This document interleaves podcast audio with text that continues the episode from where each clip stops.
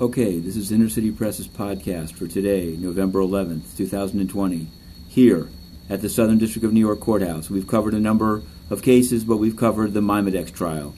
Yes, down to the last straw, nearly the last day.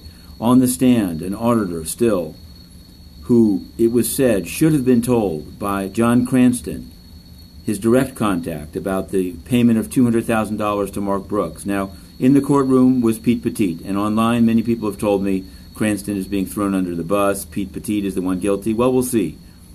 Soon the jury will have the case. There will be closing arguments, two hours per side, 45 minute rebuttal, and then the jury will get the case.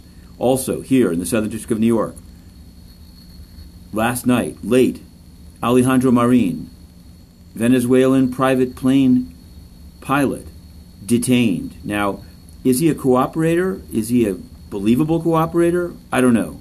His ability, his access to private planes was used against him, and he's been detained. Meanwhile, today, inside the United Nations, from which Inner City Press has been banned, lo these 862 days, an election for five seats on the International Court of Justice. Ironically, ironically, head man who's been there for years, who Inner City Press covered in great detail before being ousted from the UN by Antonio Guterres, Mr. Peter Tomka of Slovakia, didn't come in first, or second, or third.